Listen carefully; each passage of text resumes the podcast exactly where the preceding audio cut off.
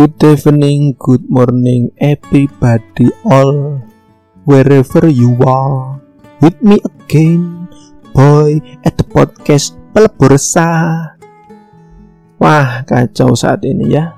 Indonesia sedang menghadapi dan mengatasi COVID-19. Yeah. Dan sesuai janji, aku nggak akan bahas corona lagi. Males juga bahas itu terus.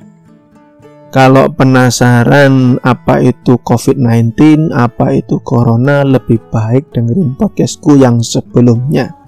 Atau jika kalian tetap kekeh ingin dengerin Corona atau COVID-19, lebih baik cari podcaster lain atau youtuber lain yang rela membahasnya lagi. Saat ini aku ingin membahas kepanikan yang mendera masyarakat plus 62 baru-baru ini. Ya memang sih kepanikan itu gara-gara corona lagi, corona lagi. Tapi yang aku bahas khusus kepanikannya. Apa itu panik? Ya memang mungkin yang aku bahas ini bukanlah solusi. Bukan juga pencerahan. Tapi siapa tahu bisa membuka jalan bagi solusi-solusi yang baru. Ah, panik itu apa sih? Menurut KBBI, Kamus Besar bahasa Indonesia. Panik adalah bingung, gugup, atau takut dengan mendadak sehingga tidak bisa berpikir tenang. Kalau aku sih sederhana, panik itu biasanya karena hal yang akan terjadi atau mendekati kejadian. Misal, kalau tanganmu itu disengat lebah. Nah, kalau kamu panik, biasanya berteriak-teriak, menangis histeris, bahkan bisa-bisa kamu menyiram tanganmu dengan bensin yang justru nggak mengobati dengan benar. Haha.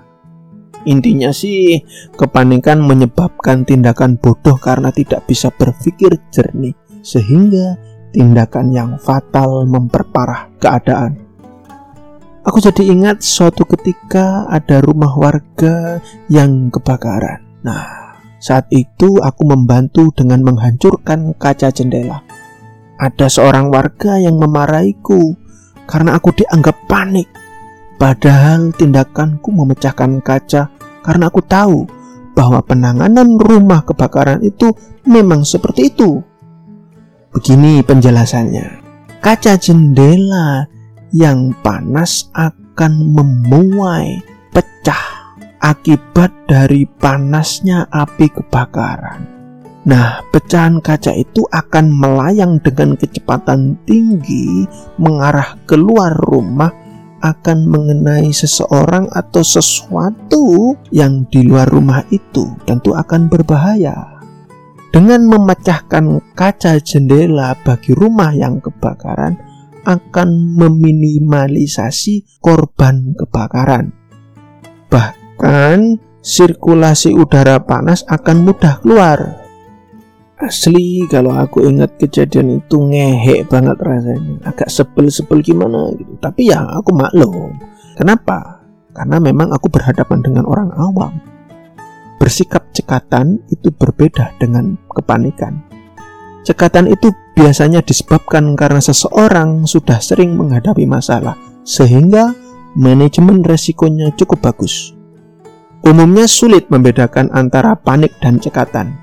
Kalau yang pernah aku lihat ya, ciri-ciri panik itu biasanya warna kulitnya berubah agak pucat, pandangan itu kosong, nafas mulai nggak teratur, kadang malah teriak-teriak histeris.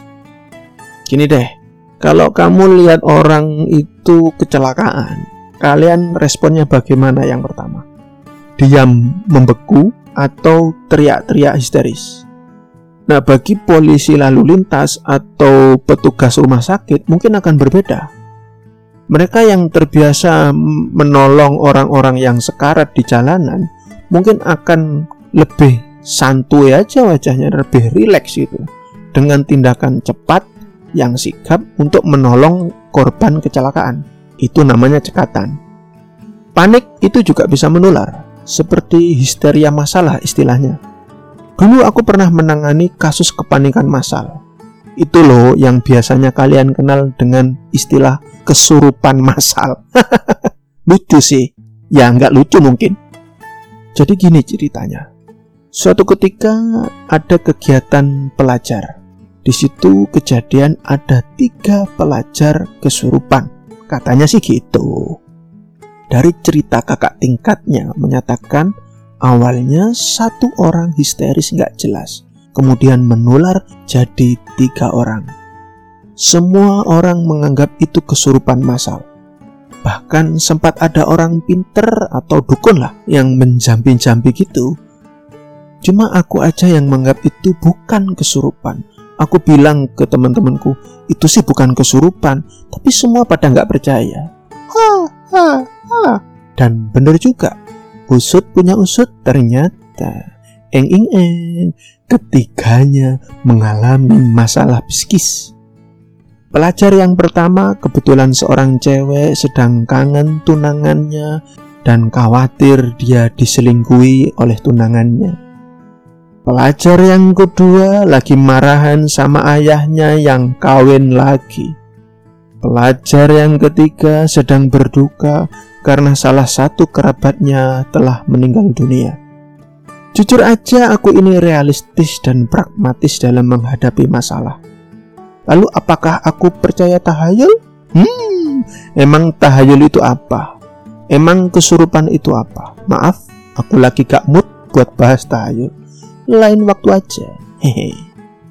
Tapi jujur aja ya, aku gak munafik. Aku pernah mengalami kepanikan. Kalau dikatakan apakah aku sudah nggak panik? Ya nggak juga, aku masih berlatih Bukankah kepanikan itu bisa datang dan pergi? Kita hanya bisa meminimalisasi kepanikan.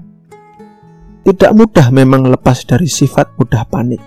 Semua butuh latihan atau pengalaman hidup. Ada seorang sahabat berpesan, di zaman ini banyak wanita menganggap dirinya lebih cepat dewasa dari para pria.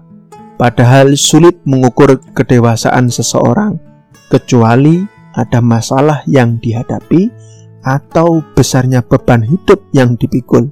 Saat ada masalah, dia tidak panik, berarti dia bisa diandalkan.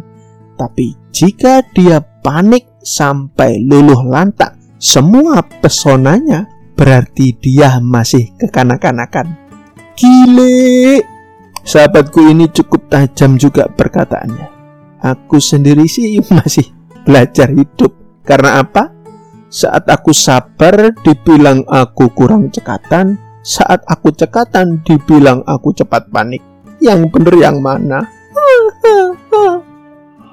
Ya, aku sadar memang menolong diri sendiri jauh lebih mudah.